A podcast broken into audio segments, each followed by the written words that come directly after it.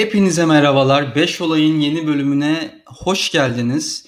Ee, her hafta olduğu gibi, daha doğrusu her iki haftada bir olduğu gibi bu haftada sizlere Türkiye siyasi tarihinden ya da güncel siyasetten belli konular üzerinde seçtiğim 5 e, önemli olayı, kişiyi, siyasetçiyi e, konuşmaya devam ediyoruz. Bu hafta aslında e, biraz gündemin dışına taşmak istedim. Daha çok gündemi e, yapıyoruz ya da e, İlkan hocamızla birlikte farklı konulara değiniyoruz ama bu konu biraz daha farklı tabii ki e, diğer meselelerden. Biz sürekli ittifaklar sistemi içinde e, başka görüşlerden partilerin aynı masaya oturmasının bir araya gelmesini tartışıyoruz. Ve bu bağlamda da e, Cumhuriyet Halk Partisi'nin o çok e, nasıl desem dalgalı, gitgelli, e, garip e, sağcı adaylarla, sağcı siyasetlerle ilişkisini işlemek istedim. E, burada kesinlikle yayının genel özeti olarak bu iyidir ya da bu kötüdür gibi bir sonuca varmak amacında değilim. E, çünkü benim kendi yaptığım araştırmalarda da bazı adayların gerçekten faydalı olduğunu, gerçekten e, CHP bünyesinde bulunmasını e, faydalı olduğunu, diğerlerinin ise öyle olmadığını gördük. Bunu da zaten bir e, hani ana muhalefet partisi olarak Türkiye'nin kapsayıcı partilerinden birinin bu süreçle barışmasının macerası olarak görebilirsiniz. Şimdi öncelikle e, kişilere kişilere geçmeden önce şunu söylemek gerekiyor. Gerçekten yaptığım araştırmada gördüm ki 2010 e, yılına kadar e, Deniz Baykal CHP'nin genel başkanlığından ayrılana kadar bizim günümüzde anladığımız e, şekliyle ya da günümüzdeki söylemleriyle bildiğimiz anlamda bir sağcı geçişi ya da sağcı adaylarla ilişki pek yok. Bu tabii ki hemen aklınıza iyi bir şey gibi gözükmesin. Çünkü o günlerde kullanılan, o günlerde partinin içine dahil edilen sağcı adaylar genelde askerin savunduğu ya da o zamanki e, Kadri Mutlak düzenin savunduğu bir katı laiklik anlayışıyla çelişmeyen ve genel olarak e, başka görüşlerden oy almak üzerine değil de başka görüşlerin din algısını ve laikliğin bakış açısını değiştirmek amacıyla alınmış kişiler gibi gözüküyor. Ee, Yaşar Nuri Öztürk bunlardan bir tanesi ve benzer anlamda yani topluma bir ya dini ve laikliği bu şekilde algılamalısınız e, gibi bir söylem ve felsefe oluşturma çabalarını görüyoruz. Ama tabii ki e, Kemal Kılıçdaroğlu'nun gelmesiyle birlikte bunun değiştiğini görüyoruz. Bu partide de tepkisiz kalmıyor. Özellikle Emine Ülker Tarhan ve e, benzer ulusalcı olarak niteleyebileceğimiz siyasetçilerin oradan ayrılması, parti içinde tepki göstermeye başlaması e, bu kişilerin partiye milletvekili olarak ya da parti yönetiminde yavaş yavaş dahil edilmesiyle başlıyor. Ama bu noktada e, Kemal Kılıçdaroğlu'nun şu an zaten Millet İttifakı içinde bir çatı liderlik görevini sürdürmesinin ayak seslerini biz aslında 2010'da göreve gelmiş olmasından itibaren bir takım denemeler yaptığını görüyoruz. Tabii ki bazıları çok e, başarısız olmuş benim nazarımda. Çok e, kötü seçimler olmuş. Şimdi onların hepsine teker teker e, konuşacağız. İlk konuşacağımız kişi İhsan Özkes. İhsan Özkes aslında şöyle önemli bir figür. Az önce söyledim ya size CHP'nin eskiden o katı layıklık anlayışını halka bir şekilde empoze etmeye dayalı bir felsefesi vardı diye biraz o görüşe yakın bir perspektifi vardı gibi bir intiba çizerken aslında 2000'lerin ortasında Yaşar Nuri Öztürk'le çok ciddi bir e, atışma ve kavga içine girdiğini anladım, gördüm. Orada her zaman ayrı bir pozisyondaydı. Özellikle Türkan Saylan'la ilgili yaptığı Türkan Saylan evet orada bir telaffuz edememe durumu var. Lütfen affınıza sığınıyorum. Türkan Saylan'la ilgili olarak yaptığı çok flash açıklamalar var. Türkan Saylan'ın dini görüşünün pek e, hani dini olarak inanan bir insan olduğunu pek bilmiyoruz, düşünmüyoruz. Ya ben de öyle biliyorum. Ama o farklı şeyler söylüyor bununla ilgili. Türkan Saylan'ın sürekli birebir görüşmeye çağırdığını kendisini ve e, işte sıkıştığı anlarda, psikolojik olarak e, zorlandığı anlarda Yasin suresine sığındığını ve oğluna da cenaze namazını İhsan Özkes'in e, kılmasını istediğini, bu yönde bir vasiyetname verdiğini iddia ediyor İhsan Özkes. Tabii ki ben bu ne kadar doğrudur ne kadar yanlıştır bilemem. Ama o noktada her zaman biraz daha işte Türkan Saylan ve CHP çizgisine yakın bir çizgisi var. Sonra 2010, 2011 yılında milletvekili seçiliyor. Dediğim gibi 2010 yılındaki Kemal Kılıçdaroğlu'nun e, Cumhuriyet Halk Partisi'nde o yaratmaya çalıştığı bir daha kapsayıcı bir dönüşüm çerçevesinde e, tasfiye kelimesini kullanmak istemiyorum ama ulusalcıların biraz daha partilerden e, ayrıştığı bir noktadan bahsediyorum. Bu noktada CHP'ye e, milletvekili oluyor 2011-2015 yılları arasında. Aynı zamanda 2014 yılında Üsküdar belediye başkan adayı oluyor ve Üsküdar'ı almaya çok yaklaşıyor. CHP gerçekten 2014 yılı aslında büyük şehirler bazında bir başarısızlık hikayesidir. Ama İhsan Özkes Üsküdar'ı almaya çok yaklaşıyor. Emekli bir müftü olarak girdiği seçimde. Kendisinin o yıllarda aslında 2015 yılına kadar takdir ettiğim bir hamlesi de Gezi Park olaylarında oluyor. Gezi Park olaylarında emekli bir müftü olmasına rağmen yani aslında daha dindar ve muhafazakar bir arka plandan geliyor olmasına rağmen süreci inanılmaz derecede destekleyen çıkışları var. Hatta ve hatta o çok bildiğimiz müezzin hikayesi yani camide içki işçiler söyleminde o Tayyip Erdoğan'ın gerçekten çok talihsiz, gerçekten ayan beyan bir yalan olan e, camide içki iççiler ve görüntüleri yayınlayacağız söyleminde müezzinle konuşan, eski müftü olduğu için o camideki müezzini tanıyan, müezzinle konuşan ve burada içki falan içmediler açıklamasını yaptırtan kişi İhsan Özkes. Aynı zamanda orada tabii ki bu söylemi yaptırmasının yanı sıra e, ya burası dini bir yapı, burası Allah'ın evi ve burada e, insanlar sığınabilir zor olduğunda falan gibi e, görece kapsayıcı bir söylemle de bu süreci desteklediğini beyan ediyor. Yani bu noktaya kadar e, iyi bir e, arşivde yaptığım taramada gerçekten a, böyle bu tarz insanların CHP'de olması önemli yani bir ana muhalefet partisinde olması önemli diye e, bir e, yorum yapılabilir şeyler yapıyor. Ama 2015 yılında gerçekten ne olduğunu bilmiyorum. Gerçekten çok baktım, çok araştırdım bir şeyler değişiyor. 2015 yılında iki seçimin arasında yani Haziran ayında Mayıs ayında e, erken seçimden önce çok şeyler değişiyor. İhsan Özkes e, önce bir açıklama yapıyor. Diyor ki bir tweet atıyor 2015 Nisan ayında. Bugün Hazreti Muhammed yaşasa alemlere rahmet olarak gönderilen Hazreti Muhammed yaşası o saraya girmez. O sarayda haram var, israf var, israf diyor. Bu çıkışı ilk başta çok beğeniliyor. Ama ardından parti içinde bir takım anlaşmazlıklar yaşıyor. Partiden kopma noktasına geliyor ve istifa ediyor. Ve ardından ilk yaptığı şey ee, saraya gitmek. Ağustos 2015'te Cumhurbaşkanı Erdoğan'ı ziyaret etmek için külliyeye gidiyor. Ve aynı İhsan Özkes bugün Hazreti Muhammed yaşıyor olsa e, kesinlikle oraya giderdi. Çünkü orada sünnetten emareler çok diye bir açıklama yapıyor. Yani demek istediğim 2015'ten itibaren gerçekten çok sinir bozucu bir e, noktaya dönüyor.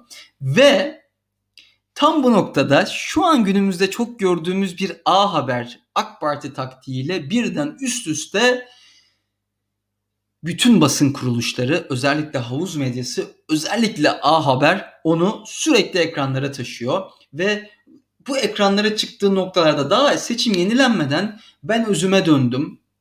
İşte CHP içinde Cumhurbaşkanlığına yapılan bu kör kütük düşmanlık siyaset yapmayı engelliyordu. Ülkeyi uçurma düş, e, sürüklüyordu. E, ben özüme döndüm diye bir açıklama yapıyor A Haber ekranlarında. A Haber fırsatı kaçırmıyor. Belki AK Parti'den milletvekili olmayı bekliyor. Belki oradan bir teklif bekliyor. Bunu bilmiyorum. Ama bu olay gerçekleşmiyor. Ve o yıllarda AK Parti'ye yakın tweetlerini daha sonra siliyor. Ve o yayını gerçekten çok büyük bir ilgiyle izledim A Haber'de çıktığı yayını. Çünkü Mehmet Metinler'in tavırları çok iyiydi. O İhsan Özkes cephe eleştirdikçe, İhsan Özkes ya Cumhurbaşkanımıza da bu kadar düşmanlık gerek yok falan dedikçe Mehmet Metinerler ya bravo, ya helal olsun, ya yok böyle bir mantık, ya gerçekten sizin gibi insanlara ihtiyacımız var şeklinde müthiş bir gazlama yapıyor. İhsan Özkes de buna devam ediyor. Orada gerçekten 2015 yılında istifası sonrası CHP'yi inanılmaz sövdüğü bir yayını var. Ve tabii ki de araçsallaştırılıyor. AK Parti tarafından araçsallaştırılıp bir köşeye atılıyor. Şu an ne yapıyor? Şu an e, Gelecek Partisi'nde Ahmet Davutoğlu ile birlikte hareket ediyor. Ahmet Davutoğlu'nun ekibinde. E, açıkçası e, genelde bu dinlediğiniz hikayelerde kopma çok keskin ve beklenmedik bir anda gerçekleştirebiliyor bu sadece e, dediğimiz e, transferlerin içinde. Bu da böyle bir kopma oluyor. Gerçekten bu iki seçim dönemine kadar çok makul bir e, CHP'nin söylemleriyle kesişmeyen bir e, özür dilerim çatışmayan bir felsefe ve söylem izliyor. Ama daha sonra e, bir dönüşüm oluyor ve ve ve ve asıl garip olan şey bu dönüşüm yapan kişilerin şimdi Faik Tuna'ya da gireceğiz. Onda da benzer bir mevzu var ama CHP'ye karşı o kadar üstenci, o kadar e, ahlakçı ve o kadar pis bir eleştiri yöntemleri var ki gerçekten bu konuyu, bu dosyayı araştırırken en çok bu kanıma dokundu. Çünkü beraber siyaset yaptıkları ve belki bir ihtilaf olmasaydı, bir çatışma olmasaydı siyaset yapmaya da devam edecekleri o partiye ya ben söyledim yapmadılar. Ya bunlar vatana millete şöyle hayırsız. Bunlardan şöyle bir şey olmaz. Bunlardan böyle bir şey olmaz şeklinde sanki yıllarca orada bulunmamış gibi bir e, dönüş açıklaması trendi var istifa edenlerde.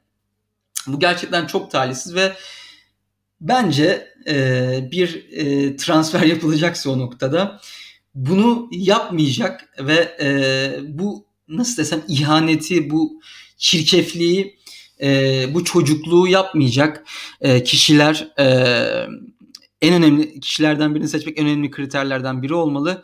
Çünkü bana göre yapılan bu tavır e, bütün o aa işte Gezi'de şöyle bir tavır almış, milletvekili döneminde şu açıklamaları yapmış, işte haram lokma yiyorsunuz, asıl haram yiyen sizsiniz falan filan çıkışlar yapmış. Bunların hepsini siliyor açıkçası.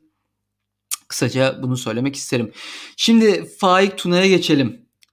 İhsan Özkes'i e, performansını o yüzden e, 4 olarak değerlendiriyorum e, kendimce e, bir transfer olarak. Yani kısacası ortalamanın altı başarısız bir transfer olarak değerlendiriyorum. E, Faik Tuna çok enteresan. Yani eminim içinizde takip edenler vardır. Ee, onun aldığı tutumları bilenler vardır. Lütfen yorumlara yazın böyle bir durum olursa. Bu arada söylemeyi unuttum. Ee, bu yayından sonra da Spaces, Twitter Spaces'ta sizlerin de katılımıyla bu meseleyi tartışacağız ve e, bir muhalefet partisinin e, daha kapsayıcı olma noktasındaki iyi ve kötü politikalarını, tercihlerini konuşacağız. Bunu da hatırlatmak isterim. Faik Tuna çok enteresan. Ah, Faik Tuna en CHP'li olmayan ve bunu da gocunmadan söyleyen sağcı transfer diyebiliriz. Şöyle bir açıklaması var istifa ettikten sonra. E, bu arada şöyle çok enteresan bir durum var. 81 doğumlu kendisi 2011 yılında milletvekili oluyor. Yani 30 yaşında CHP'den milletvekili seçiliyor. 1998 yılından itibaren yani 98-99 yılından itibaren 18-19 yaşından itibaren ANAP'ın gençlik örgütünde. ANAP'ta gerçekten yükseliyor. Ee, daha sonra e, bir süre siyaset sahnesinden yani daha genç bir yaş. Hemen aktif siyasete girmiyor. 2011'de Cumhuriyet Halk Partisi'ne e, giriyor. 30 yaşında milletvekili oluyor. O zaman da en geç milletvekili. Yani aslında hep böyle bir yüzünde bir işte kellik olsun bir bir hafif bir yaşlı imajı var dürüst olmak gerekirse. O yüzden o yıllardaki programa da baktığınızda ya 30 yaşında demiyorsunuz. Ama bugün baktığınızda Rümeysa Kadak yani AKP'nin genç milletvekili. Onu övüyoruz Aa, genç genç diye. Ondan 4-5 yaş daha büyük sadece milletvekili olduğunda. Faik Tunay'ın birçok programını izledim araştırma sürecinde. Birçok açıklamasını okudum. Çok garip bir insan. Öncelikle onu şu an nasıl biz biliyoruz ki işte CNN'de, Habertürk'te nasıl CHP'leri çıkardıklarını biliyoruz aslında fark etmeden o sağcı geçmişiyle biz bunun ayak seslerini görmüşüz Faik Tuna ile birlikte. Çünkü neredeyse her 10 cümlesinin ya da söz aldığı 10 cümlesinin 4-5'i sürekli bir AKP'ye hak verme, Bu hak vermeyin de kardeşim hak vermeyin, hak vermeyeceksiniz anlamında bir bakış açısı da söylemiyorum. Gerçekten hak vermiş olmak için ya da ortada gözükmek için gerçekten haksız olduğu ya da bazen kendi eleştirilerini boşa düşüren hak vermelere kadar gelecek şekilde bir orta yolculuk yaptığını görüyoruz ve çok fazla çıkıyor bu dönemde ilk vekilliği döneminde. Ee, Haber Türkiye, CNN'e çok fazla çıkıyor CHP'yi temsilen. Bu bağlamda şöyle garip bir şey var. Ee, bu bağlamda şöyle garip bir şey var. AK Parti'nin o söyleminde AK Parti'nin o e, kendisine yarayan insanları çıkarma söyleminde e, iyi bir hatip olduğu için 4-5 tane iyi bir ne derler işte yani YouTube'da şey videoları vardır ya e, Faik Tunay AKP'li bilmem ne vekili madara etti. İşte şu konuda Faik Tunay çıktı e, şöyle bir açıkladı rezil oldu şey ne yapacağını bilemedi AK Partili vekil. Böyle 3-4 tane saldosu var. Şimdi hitabeti fena değil. O konuda hakkını vermek lazım. Ve hitabeti fena değil ve ağzı biraz laf yapıyor. Ben söylediklerinin çok dolu olduğunu düşünmüyorum genelde. Biraz kafası karışık ve biraz hamasi konuşan bir insan bence. O salvolarla biraz yer ediniyor kendine. Ee, bu araştırma kapsamında ekşide baktığım şeyde de CHP'li insanlar gayet ya kardeşim müthiş biri ya ya kardeşim böyle konuşsun CHP'ye oy vermeye devam edelim ya da böyle sağcı olsun CHP'de tabii ki yeri var dediğimiz tipte insanlar. CHP'de sadece bir dönem milletvekili yapabiliyor. Her zaman açıklamalarıyla birlikte şöyle bir açıklama yapıyor istifa ettikten sonra. Ben hiçbir zaman CHP'li değildim. Bunu diyenin de alnını karıştırırım. Ben CHP'nin milletvekiliydim. Bu ikisi arasında fark var diyor. Bunu da ne zaman söylüyor? Başkanlık referandumunda inanılmaz tutkulu bir şekilde, inanılmaz sert bir şekilde evet kampanyasına destek olarak bir Thatcher hayranı, Margaret Thatcher hayranı olduğunu beyan eden e, bir eski CHP milletvekili olarak e, o durumda hayır kampanyasına karşı çıkıyor ve hiçbir zaman CHP'li değildim bunu diyenin alnını karıştırın diyor ve İhsan Özkes'te olduğu gibi partiyle ilişiği ve partinin ona sağladığı platform vekillik gibi durumlar gittikten sonra sanki orada non-stop bir waterboarding işkencesine maruz kalmış gibi ya da zorla tutulmuş gibi ya da işte hiç istifa edememiş, edemeyecekmiş gibi bir söylemle partisini eleştirmeye devam ediyor. Çok sert bir e, bazda. Sürekli ona kucak açılmadığını iddia ediyor. Konuşmaması gerektiğini söyleniyor ama bence çok fazla konuşmuş zaten. Çok fazla çıkmış kanallarda e, kendi yorumlarını söylemiş. Kılıçdaroğlu'na 6 defa mektup yazdığını beyan ediyor bir şeyleri değiştirmek için. Bu da klasik bir söylem. Yani her zaten ayrılan mutlaka orada bir e, yani şimdi ortada bir başarısızlık var. İşte CHP'nin 2015 yılında iki tane seçim başarısızlığı var. Ve 2011'de de aynı şekilde AK Parti'nin o çoğunluğunu alamama durumu var. Ama bir noktada baktığınızda e, bütün ayrılanlar çözümün kendilerinin bildiğini ve onlar dinlenmediği için başarısız olunduğunu söyleyen bir söyleme şey yapıyorlar. Ya ben Kılıçdaroğlu'na mektup yazdım dinlemedi şöyle yaptım bunu söyledim. Ya sanki öyle bir şey vardı ki orada CHP onu uygulasaydı kesinlikle başarılı olunacaktı. Ben onu biliyorum ve sağcıların şöyle bir tavrı var. Yine İhsan Özkes'le birlikte e, Faik Tunay'da da bunu görüyorum.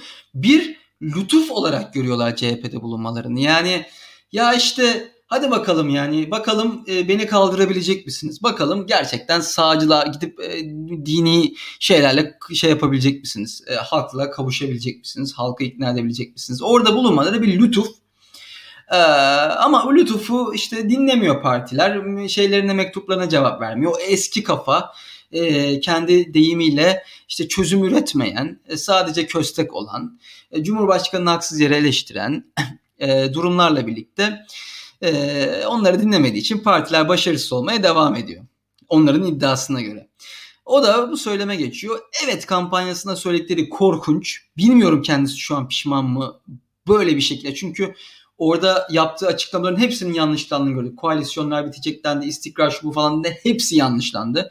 Zaten birazcık rasyonel bir birkaç dille o başkanlık sistemini savunmaya çalışan herkesin argümanı yanlışlandı. Faik Tunay da bunlardan bir tanesi. Bu anlamda merak ediyorum pişman mı söylediklerinden. Ee, ama çok gerçekten e, şu an için korkunç bakılacak söylemlere 2017 yılından itibaren e, geçmeye başlıyor. E, Gezi ile de ilgili olarak özellikle hepsinin e, 2010'dan itibaren bir geçiş olduğu için hepsinin Gezi tavrına özellikle baktım. E, çünkü merak ettim sağcı CHP'nin milletvekilleri e, CHP'nin sağcı milletvekilleri nasıl bir tutum almış Gezi Parkı'nda diye. Yani tam bir orta yolcu e, sağcı kişiden beklenecek şekilde işte ilk 2-3 gün iyiydi sonra e, şeyler geldi. E, dış güçler müdahale etti. Dış güçler ülkeyi karıştırdı. E, ve olaylar e, karıştı anlamında söyleniyor. E, şimdi e, şey yapalım. E, çok az yorumları okumak istiyorum. E, ara verip şimdi Faik Tunay ile ilgili evet yani tahmin etmiştim zaten Faik Tunay en bilinen figürlerden bir tanesi. Ee, az şerefli olduğu söylenmiş. 2014 yılında tanışması söylenmiş. Evet. E, 2014 yılında da Selim Yıldırım'ın yorumuna göre yine CHP'yi dönüştürme etme durumu varmış. Ama gerçekten ben onun programlarını izlediysem, ben onun Habertürk'te, CNN Türk'te nasıl bir CHP, o zamanki CHP iyiydi falan filan demiyorum. Haddime de değil e, böyle bir şey söylemek. Ama onun istediği CHP, onun söylediği CHP gerçekten e, ideal bir CHP değildi. ideal bir muhalefet değildi. AK Parti'ye çok fazla eklenmeden, AK Parti'nin birçok konuda ulusal çıkar adı altında, siyaset üstü mesele adı altında AK Parti'nin ve Erdoğan'ın baskıcı, despot ve bizim hayatımıza zarar veren politikalarını destekleyen bir zihniyete sahipti benim dinlediğim Faik Tunay. O yüzden açıkçası buradan Kemal Kılıçdaroğlu'na kameraya bakarak teşekkür etmek istiyorum. Onun raporlarını e, dikkate almadığı için. Şu anda zaten e, bir tarım kanalında e, ne yapıyor? Lütfen dinleyenler yorumlar sevinirim. Tarım kanalında böyle işte çiftçiye sübvansiyon verilsin tarım ölüyor falan filan mı diyor o tarz şeyler e, hak savunuculuğu mu yapıyor bilmiyorum. Yorumlara göre şu an bir tarım kanalında program yapıyormuş. E, şu anki söylenmeleri de benim en son baktığım kadarıyla AK Partili bir e, AK Partili bir e, çizgiden çok da farklı değil. Yani böyle ben eleştirimi yaparım yanlış gördüğüme de yanlış derim şeklinde birkaç eleştirisi var. Ama genelde zaten o yanlışların yapılmasına vesile olan düzenin e, o ayaklarını bir e, eleştiri getirmiyor. O ayaklarıyla bir derdi yok. E, Tayyip Erdoğan'ı Tayyip Erdoğan yapan, Türkiye'yi bir otokratik, e, Türkiye'yi bir despotik ve e, otokratik rejim haline getiren ayaklarla bir derdi yok. O yüzden Faik Tuna'ya kaç vereyim bilmiyorum. Ama İhsan Özkes'e 4 verdiysem eee en azından ya bilmiyorum ona da 4 veriyorum. Daha az verirsem İhsan Özköse de daha az vermem gerekir. Daha fazla veremem çünkü e, şeyle en çok bu puanı en çok şeyle değerlendiriyorum. E, istifa ettikten sonra ya da CHP'den koptuktan sonra ne kadar tırnak içinde ihanet etti şey diye. İhsan Özkes de A Haberlere falan çıktı ve şu an tamam Davutoğlu'nun partisinde. E, ama Faik Tuna gerçekten e, çok talihsiz söylemlerde ve bulundu. Ve gerçekten de merak ediyorum şu an pişman mı değil mi? E, fırsat olsa da konuşsak. Üçüncü kişi. Üçüncü kişiye geçmeden önce Selim Yıldırım'ın bir e, yorumu var. E, evet Gürsel Tekin, Gürsel Tekin'i de gerçekten en beğenmediğim CHP genel sekreterlerinden bir tanesidir. E, maalesef e, şu an biraz boomer kaldı günümüz siyasetinde. Bu da beni açıkçası biraz mutlu ediyor. Ee, yani evet CHP binasında mescit attığını falan mescit açtığını falan söylemiş. Bunlar tabii ki bunlar sorun değil. Bunlar zaten olması gereken şeylerdi. Bunlarla bir derdim yok. Ama asıl derdim, asıl itiraz noktam o YouTube'da bulabileceğiniz 2011-2015 yılları arasında özellikle gezi süreciyle birlikte artan otoriterleşme sürecinde bunları gözlemleyememiş olması, ulusal çıkar adı altında dış güçlerin ülkemizi karıştırmak istemesi adı altında çok fazla AK Parti ile aynı çizgide bulunmuş bir kişi. Kemal Kılıçdaroğlu onun yazdığı mektupları uygulayacak olsaydı CHP'de bir, bir noktada muhalifliğini törpülemesi gerekecekti. Muhalifliği azaltması gerekecekti. Ki biz bunun işe yaramadığını nerede gördük? Biz bunun işe yaramadığını nerede gördük? AK Parti'nin böyle bir muhalefeti aramadığını nerede gördük? 2015 seçimlerinde gördük. 2015 seçimlerinde Tayyip Erdoğan Davutoğlu'yla Kılıçdaroğlu'nun bir ortak zeminle buluşmasına dahi izin vermedi. Çünkü bizim bildiğimiz bir şey var. Davutoğlu bir koalisyona açıktı ilk seçimlerin ardında. Kılıçdaroğlu da açıktı buna. Tabii ki olurdu olmazdı şartlarda anlaşırdı anlaşamazdı bu bilinmez bir şey. Ama bir görüşmeler olacaktı. Belki denenecekti. Belki iki sene denenecekti. İki sene sonra erken seçim olacaktı. Belki e, bakanlık dağıtımında anlaşılamayacaktı. Olmayacaktı. Belki CHP tavanından çok yüksek bir tepki yükselecekti. Olmayacaktı falan filan. Ama Erdoğan buna dahi izin vermedi ve ülkeyi o ara dönemde bir kaos politikası izleyerek hapşıracağım birazdan affınıza sığınarak e, kaos politikası izleyerek e, erken seçime götürdü. Buradan da anlıyoruz ki sizin aslında ya biz diyalog kuralım, yapıcı olalım, şuna laf etmeyelim, buna laf etmeyelim, ülkeyi asıl derdimiz ülke olsun falan filan söylemiyle hiç de öyle. E, Aa kardeşim siz iyi niyetli misiniz ya gelin birlikte yönetelim ülkeyi. Gelin işte şeffaf olalım. Denge denetleme mekanizmalarını devreye sokalım gibi bir şey olmuyor e, imiş. Şimdi devam edelim. Artık bundan sonra biraz kısaldı çünkü en çok yükseldiğim, en çok ah, merak duyduğum kişiler bu ilk ikisiydi. Ee, biri daha Müslüman kökenden bir sağcı transfer. Faik ise biraz daha ANAP çizgisinden e, daha dini bir planla değil de daha muhafazakar ve ekonomik piyasa, ekonomik olarak serbest piyasa savunusuyla CHP'de sağcılık ne derler askerlik görevini tamamlamış bir e, kişi. Üçüncü kişi Mehmet Bekaroğlu. Mehmet Bekaroğlu gerçekten ben kendisini evet biliyordum tabii ki ekranlarda görüyordum ya da bazı çıkışlarını biliyordum ama bu kadar net araştırmamıştım bu dosyaya kadar. Gerçekten şunu söylemem gerekiyor. Fazilet Partisi milletvekili bu arada onu söyleyeyim 99-2002 yıllar arasında Fazilet Partisi milletvekili. Ardından Saadet Partisi'nde çok uzun süre bulunuyor. Ee, Has Parti'yi kuruyor Numan Kurtulmuş'la ama AK Parti'ye katılınca Has Parti Numan Kurtulmuş'la birlikte o AK Parti'ye gitmiyor. Ama düşünün yani 99-2002 yılları arasında Fazilet Partisi'nde milletvekili yapmış bir kişiden bahsediyoruz. Ama gerçekten e, hem kendi yaptığı açıklamalarda hem onun yaptığı açıklamalara yönelik açıklamalarda en çok nasıl desem takdir gören, en çok bir falsosunu bulamadığım, en çok e, bence e, bulunduğu pozisyonu kendi emelleri ya da kendi ismini yükseltmek için araçsallaştırmayan bence gerçekten adalet namına bir e, derdi olan bir kişi. Çok tutarlı bir açıklama geçmişi var. O da şu sağcılığı neoliberalizmle özdeşleştiriyor. Sağcılığı reddediyor. Sağcılığı kapitalizmle, sağcılığı istismarla özdeşleştiriyor. O yüzden gerçekten onun o dindar kimliğini çıkarın Mehmet Bekaroğlu'nun. Sadece söylemlerine bakın. Gerçekten inanılmaz e, teorik temelleri de olan bir sol e, söylemlerinde bulunuyor. 2000'li yıllarında Has Parti'ye geçmeden önce 2000'li yılların ortasında Ertuğrul Günay ile birlikte bir Müslüman sol girişimine başlıyor aslında. CHP girmeden de önce Ertuğrul Günay'la çalışıyor. Ertuğrul Günay'la tanışıyor. Ardından Ertuğrul Günay AK Parti'ye katılıyor. O AK Parti yine reddediyor. AK Parti'ye dahil olmuyor. Bu AK Parti'yi iki defa reddetmiş birinden bahsediyoruz burada. Bu da ilginçtir yani. Hem Ertuğrul Günay ki AK Parti'nin o zamanlar görece böyle daha makul, daha merkezci konumlandığı bir düzlemde AK Parti'ye katılmıyor. Ki düşünün Ertuğrul Günay CHP'nin eski genel sekreteri. Yani ki tarihe bakın genel sekreterler yani CHP'nin genel sekreterleri gerçekten bugün hepsinin hayat hikayesini anlatabileceğimiz önemli kişilerdir. Önemli bir mevkidir. CHP'nin genel başkanlığı kadar önemli bir kontrol verir genel sekreterlik size. Ertuğrul Günay bunu yapmış bir insan. 90'lı yıllarda kısa dönemde olsa. Daha sonra AK Parti'den milletvekili oluyor. Kültür Bakanı oluyor.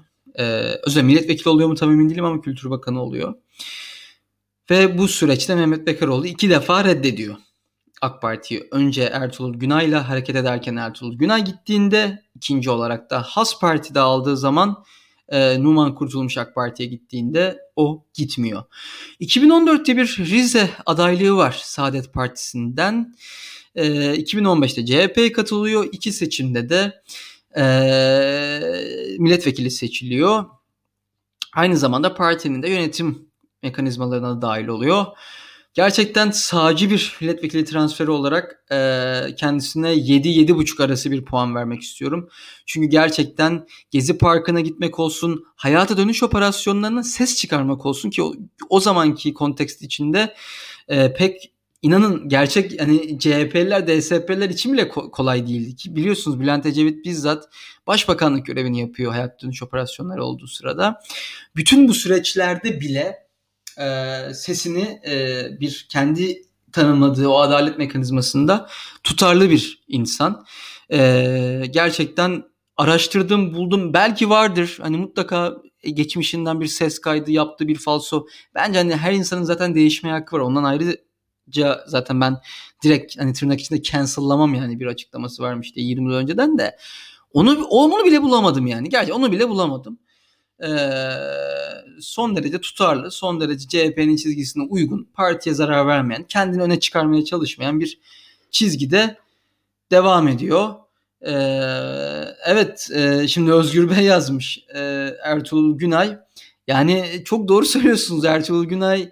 Onu belki de ayrıca konuşmak lazım. Şimdi biraz daha kendisi ekranlara çıkıyor. Belki onun bir e, ne derler bir dinlemek lazım yani ne oldu ne yaşandı çünkü hani CHP'nin genel sekreterinin gidip yani CHP'nin genel sekreteri CHP küser tamam mı? CHP'de olmak istemez. CHP ne hale geldi der lanet olsun der. Başka parti kurar başka yollara giriştirir falan filan.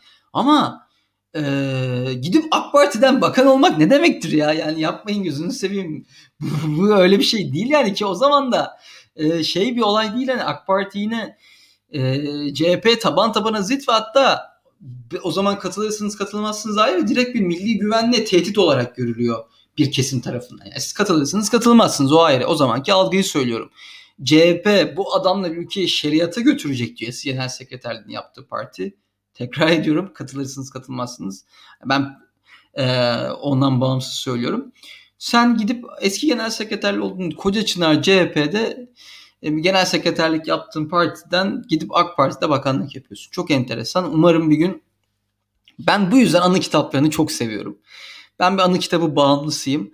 Hatta buradan da size söylemiş olayım. Umarım enerjim ve zamanım olursa Daktilo'da bununla ilgili bir podcast'e de başlayacağım. Yani Türk siyaseti de 60, 70, 80, 90'lı yıllarda e, ki siyasetçilerin ve daha günümüzdekilerin o anılarını, otobiyografi ya da biyo, başka siyasetçilerin biyografi yazılarını bu kitapları değerlendirdiğim bir podcast serisine başlamak istiyorum. Umarım Ertuğrul Günay da gerçekten bir gün kitap şeklinde olur ya da başka bir şekilde olur. Bir geçmişini e, ne derler değerlendirmesini yaptığı bir e, durumu okuruz ve e, bu süreci anlaş, anlamak isteriz. Ahmet Bolat beyefendi yazmış Halk TV'de dinlediğini söylemiş. Eee şey Ahmet Bolat Bey, e, Ertuğrul Günay'dan mı bahsediyorsunuz, Mehmet Bekeroğlu'ndan mı bahsediyorsunuz? Onu da e, netleştirirseniz yorumu da şey yapayım.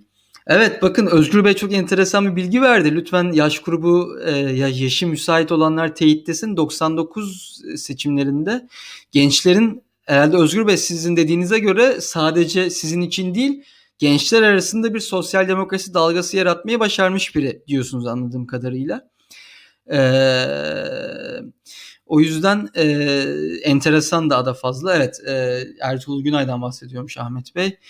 Evet e, tabii ki buna ben de şaşırmadım. Çünkü kendisi o yıllara kadar partiden 2012'de istifa ediyor bildiğim kadarıyla. Hatta 2012'de 2013'te istifa ediyor. 17-25 sürecinde ya da 17-25'ten bir, bir tık önce istifa ediyor olabilir. O yıllarda istifa ediyor Ertuğrul Günay Parti'den. Tabii ki kendisini hani ben yanıldım dememek için ya ben bu parti rezalet bir yol alsa da çıkamadım, istifa etmedim dememek için e, Ahmet Bolat'ın Halk Parti Halk Partisi'ne Halk TV'de yaptığı açıklamaları referansla söylediğine göre e, işte 2012'ye kadar iyiydi sonra bozdular falan filan gibi bir açıklama yapıyor. Şimdi efendim devam edelim. Ee, Abdülatif Şener. Abdülatif Şener o da enteresan. Lütfen bir su içeyim gerçekten tek başına. Tek başına program yapmak zormuş. Ve arada fena gitmiyoruz ama yine şu an 45 kişi çok teşekkür ediyorum. Bir nefeslenlik devam edelim hemen. Abdülatif Şener. Şimdi Abdülatif Şener 2018 yılına kadar e, aslında çok böyle bir ihtimal bile yoktu ve yaptığım araştırmada 2018'de CHP'den aday gösterilmesinin, Konya'da milletvekili aday gösterilmesinin aslında bir sansasyonel etki yarattığını gözlemledim. Hatta bir takım e, özellikle işte CHP'nin o zamanlar bir yükseliş trendi olduğunu yorumlayan kişilerin de bundan dolayı çok heyecanlandığını, bunun iyi bir kazanım olarak gördüğünü e, gördüm, yorumladım. Abdülhatif Şener çok enteresan biri. Şunu vurgulamak gerekiyor Abdülhatif Şener'le ilgili. E, 2006'da ayrılıyor partiden, 2007'de ayrılıyor. Yani aslında e, AK Parti'ye kafa tutma açısından çok erken. Hani daha e, birçok bir insan 2015'ten sonra falan ayrılmaya başladı. Özellikle çözüm sürecinin bitmesi ve e, 2013'ten sonraki artan otoriterleşmeyle birlikte koptu partiden. Kendisi 2007'de ayrılıyor. Benim oradaki tartışmalardan anladığım, benim oradaki tartışmalardan kavradığım özellikle Bülent Arınç'ın özellikle Bülent Arınç'ın ya da diğer AK Partililerin biraz askeri ne derler kaşıyan biraz askere dair işte layıklı yeniden tanımlamamız lazım. Layıklı yeniden gözden geçirmemiz lazım gibi gibi bir takım açıklamalarına karşı çıkmış bir insan. Bu çok enteresandır. 2006 yılında şöyle bir çıkış yapmış Bülent Arınç'a karşı. Ki başbakan yardımcısı o sırada. İşte Bülent Arınç diyor ki ya bizim layıklığı yeniden tanımlamamız lazım diyor. O da geliyor ee, diyor ki layıklığın tanımı anayasanın 24. maddesinde bellidir. Yeniden tanımlamaya gerek yoktur diyor. Kendi kabinesinden birine. Bu çıkışları orada bir enteresanlık kazanıyor. Benim anladığım kadarıyla orada bir e, işte bu e, biraz fazla hızlı gidildiğini düşünüyor anladığım kadarıyla müesses nizama çatışmak noktasında. Biraz daha orta yolcu bir çizgi izliyor. Hatta bu yüzden 2017'de ya AK Parti'nin çoğunluğu var ama kim olacak başbakan? Kim olacak baş özür dilerim kim seçilecek Cumhurbaşkanı tartışmasında muhalefetin ve Deniz Baykal'ın Abdülhatif Şener'i bir pazarlık kozu olarak kullandığı söyleniyor. Yani Deniz Baykal Tayyip Erdoğan diyor ki tamam siz Abdülhatif Şener'i gösterin aday. Hatta şöyle söyleyeyim bir diğer söylentiye göre 2007'de 2007'de e, Mesut Yılmaz bağımsız vekil olarak seçiliyor Rize'den. E, bir söylentiye göre Mesut Yılmaz'ın orada makul, işte AK Partilerine kabul edebileceği, sağ kökenli, Cumhurbaşkanı olabilecek bir insan e, olması açısından meclise sokulduğu söyleniyor. Mesut Yılmaz olmayınca Deniz Baykal'ın Abdülhatif Şener'e ya bu kişi vekil olsun. Ve okuduğum kadarıyla işte o zamanki siyaset kontekstinde önemli. Şu an kimsenin umurunda değil ve iyi ki de, iyi ki de umurunda değil. Ama anladığım kadarıyla eşi de türban takmıyor. Ve bu da o zamanki CHP nasıl desem mantalitesinin en azından öyle bir kişi Cumhurbaşkanı adayı olsun anlamında desteklediği bir kişi. Sonra bu süreç gerçekleşmiyor. Ve yine benim anladığım kadarıyla orada bir kırgınlık var e, Cumhurbaşkanı olmadığı için. Abdullah Gül Cumhurbaşkanı adayı yapılıyor ve Abdullah Gül Cumhurbaşkanı seçiliyor. Ve o zamanki yapılan yorumlara çok kısa göz attığında da görüyorum ki bir takım muhalifler ya da AK Parti'nin bir şekilde kendi adayını seçeceğini bilen, düşünen e, muhalifler de ya Abdülhatif Şener fena değil aslında. Abdullah Gül olacağına, Erdoğan olacağına o olsun falan gibi söylemlerde bulunuyor. Kendisi çok fazla aktif bir siyaset gütmüyor. Çok çıkış yapmıyor. Ee, çok sivri çıkışlarda bulunmuyor. Ee, kendisinin bu anlamda bu yüzden gidip ya şurada şöyle bir pozisyon almış, burada böyle bir pozisyon almış diyebileceğim bir şey yok. Bildiğiniz gibi 2007'de AK Parti'den istifa ettikten sonra başarısız bir parti girişimi var. Daha sonra başarısız bir Sivas'tan milletvekilliği adaylığı bağımsız milletvekili adaylığı girişimi var. Bu ikisinde bir siyasi başarısızlığa uğruyor. Ardından sessiz bir dönemi var. Ee, Yunus Emre şu an yazdı eşinin türbanlı olduğunu söyledi. Evet zaten söylemiştim tam emin olmamakla birlikte öyle bir şey okumuştum. Ee, öyle bir şey aklımda kalmış diye hatırladım. Ee, doğru değilmiş ama yine de onun e, daha e, ne derler ılımlı bir çıkışı olduğu için e, bir takım kesimlerin ya bizim Cumhurbaşkanı adayımız bu olsun e, dediği bir nokta var. E, eşinin ama türbanlı olduğu bilgisi geldi. E, Özgür Arda Bey bir katkı yapmış. E, Galata Port ihalesi ve o yıllarda artan özelleştirmelerle ilgili bir ihtilaf olduğunu yönelik söylemiş. E, bunu da ekleyelim buraya. Bu da tabii ki bir faktör olmuştur şüphesiz.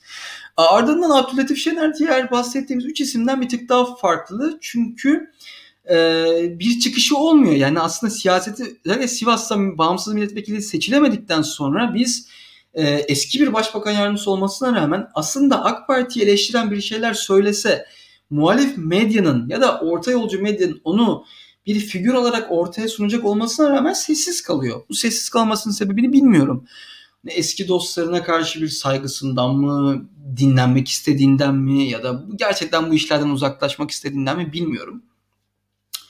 Ama ee, Ali Müfit Gürtün. Ali Müfit Gürtün'e yanlış bilmiyorsam bir katkı gelmiş. E, onunla karışmış olabilir. Evet onunla karışmış olabilir ama yanılmıyorsam Recep Tayyip Erdoğan'dan sonraki e, İstanbul Büyükşehir Belediye Başkanı. E, bunda doğrularsanız sevinirim. E, evet onun eşi e, başörtüsü kullanmıyor. E, bildiğiniz gibi e, Tayyip Erdoğan hapis cezası aldıktan sonra e, okuduğu şiir sebebiyle Cumhur e, bir daha İstanbul Büyükşehir Belediye Başkanlığı seçimlerine katılamıyor. Kesinleşmiş hapis cezası olduğu için ve e, o zamanki Fazilet Partisi e, başka bir aday gösteriyor ve e, e, o yüzden o şey oluyor. Ee, ona da şimdi Enes de e, Ali, Ali, Ali Ümit Gürtün'ün eşiyle ilgili bir o teyitlemeyi teyitlemenin aksine bir şey söyledim. Onu araştırırız. Ee, şimdi diğer noktada e, Abdülhatif Şener en siyasetten nasıl desem uzak insanlardan bir tanesi bu anlamda.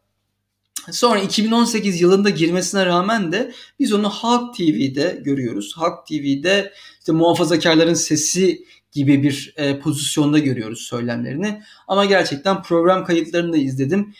Eleştirilecek ya da aksi yönde e, bir hamle yapacak bir şekilde e, bir çıkışıyla karşılaşmadım. Yani ne böyle ya helal olsun böyle böyle çıkıp çıkıp konuşuyor dediğim bir e, sivri çıkışını da şey yapmadım ama ya bu adam hala AK Parti'yi de hala savunuyor bir yandan. Nasıl bunu CHP'de vekil olarak görüyoruz dediğim bir şey de karşılaşmadım.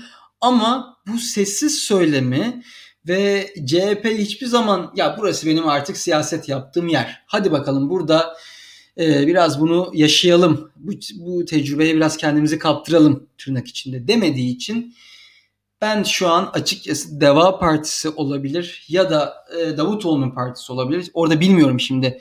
Orada çok kişisel ilişkiler devreye giriyor. Çünkü bu insanlar birbirlerini tanıyorlar. Yani yıllarca şeyde kabinede e, tanışıklık e, beraber iş yapmış insanlar. Şimdi e, birbirlerinde telefonları var bu insanların yani. E, bilmiyorum araları nasıl. Bilmiyorum araları nasıl. Ama ben öyle bir geçiş beni şaşırtmaz. E, ama dediğin gibi şu an için e, e bir bir falsosunu görmedim diyeyim e, açıkçası.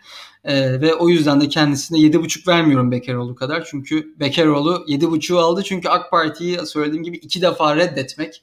Hele ki 2000 yılların ortasında ve 2012'de yani iki tane AK Parti'nin gerçekten çok güçlü olduğu ve çok konforlu siyaset yapabileceği bir noktada reddetmek ona 7,5-8 gibi bir şeyi aldırttı. Ama Abdülhatif Şener de e, AK Parti'den görece erken bir tarihte ayrıldı ve şu anda e, AK Parti'nin o ne derler büyük günahlarına eşlik etmediği için ve şu anda e, ya ben CHP'ye bir şeyleri değiştireceğim. Bu CHP'den bir şey olmaz ama bakalım beni dinleyecekler mi? söylemine girmediği için o Faik Tunay'ın Tunay'ın ve İhsan Öz, Özkes'in o iğrenç söylemine gelmediği için e, e, ona da e, altı buçuk gibi bir puan veriyorum. Altı buçuk altı altı buçuk arası bir puan veriyorum bu transfere. Ee, Ahmet Bolat demiş, e, de, dediğim gibi Ahmet Bolat anlaşamaz demiş babu, e, Babacan, Babucuoğlu ne ya? Babacan ve Davutoğlu'yla anlaşamaz demiş Ahmet Bolat. Ee, olabilir dediğim gibi sadece tahminde bulundum. Zaten anlaşıp anla yani şunu demek istedim anlaşıp anlaşamayacağını çoktan biliyordur çünkü arkadaşı bu kişiler. Ee, ama dediğiniz gibi şu ana kadar gitmediyse de orada zaten bir fikir uyuşmazlığı ya da kişisel anlaşmazlık olduğu biliniyor. Şimdi gerçekten çok yoruldum. Gerçekten çok yıprandım. 4 kişi oldu. Ben bu programı 20 dakika olarak tasarlamıştım. İnsan gerçekten detaylara girdikçe ve sizin o tatlı güzel yorumlarınızla, katkılarınızla sohbet havasına girdikçe e, uzadı da uzadı. Fa, e, Aytun, Aytun, Çıra, Aytun Çıray var şimdi son olarak ama onu çok hızlı geçeceğim. Yoruldum. Ama onu Spaces'ta devam edelim daha çok. Şimdi Spaces odasına geçeceğiz hep birlikte. Siz de gelin bütün bu yazdıklarınızı e, beraber konuşalım, sohbet edelim. E, acaba işte bir muhalefetin bu daha kapsayıcı olma hareketi nasıl gidiyor? Özellikle şu an ittifaklar sisteminde bu nasıl bir başarı var bunu konuşalım. Aytun Çıray da dümdüz bir DYP'li, ANAP'lı, sağcı 1995 yılından beri meclise girmeye çalışıyor. Bir sürekli sürekli aday olamıyor. 95'te ve 99'da iki defa DYP'de ön seçimde seçiliyor. Yani DYP'de ön seçimde bu kişi e, bizim e, adayımız olmalı deniyor İzmir'den özellikle. Bir tıp doktoru bu arada. Ama ikisinde de ön seçimde seçilmesine rağmen artık DYP yönetimiyle nasıl bir anlaşmazlık var bilmiyorum. İkisinde de e, ikisinde de e, aday gösterilmiyor seçilebilir bir pozisyondan. 2002'de bu sefer ANAP'tan seçilebilir pozisyon aday gösteriliyor ama bu sefer de parti barajı geçemiyor. E, ve CHP'den 2015 yılında milletvekili olana kadar e, şey yap, özellikle 2011 yılında milletvekili olana kadar böyle bir çalışma içine girmiyor. Ee, ama daha sonra İyi Parti'de e, şu an siyaset çalışmalarını sürdürüyor. Mansur Yavaş'ın adaylık sürecinde çok büyük rol oynadığını biliyoruz. Mansur Yavaş'ın Ankara'daki bütün seçim kampanyasında ona en büyük yardımda bulunanlardan biri olduğunu biliyoruz. Mansur Yavaş'ın Yavaş'ın bütün zafer videolarında onun o masa başında yanında olduğunu biliyoruz. Bütün bunları biliyoruz. Ee, bu anlamda kendisinin de bir e, falsosuyla karşılaşmadım. Ee, zaten dinen çok sert bir pozisyonu yok. Dediğim gibi DYP ANAP kökeninden. DYP ANAP'ın 90'ların tabiriyle liberal kanatından bir isim. Ee, vatan millet tırnak içinde bağlamında e, daha e, katı kavramları seven bir isim. Zaten İyi Partisi'ne gitmesinden bunu anlıyoruz. Ama ne e, eski zamanlarda ne milletvekili döneminde ne de C- milletvekilinin CHP'den ayrıldıktan sonra eski partisine ihanet eden bir e, ya da onu karalayan bir söylemde bulunmuyor. Tam aksine tam aksine e, bu ittifakın, Millet İttifakı'nın en önemli ortak noktalarından, bağlayıcı e, kirişlerinden biri oluyor. Evet, yorucu bir yayındı.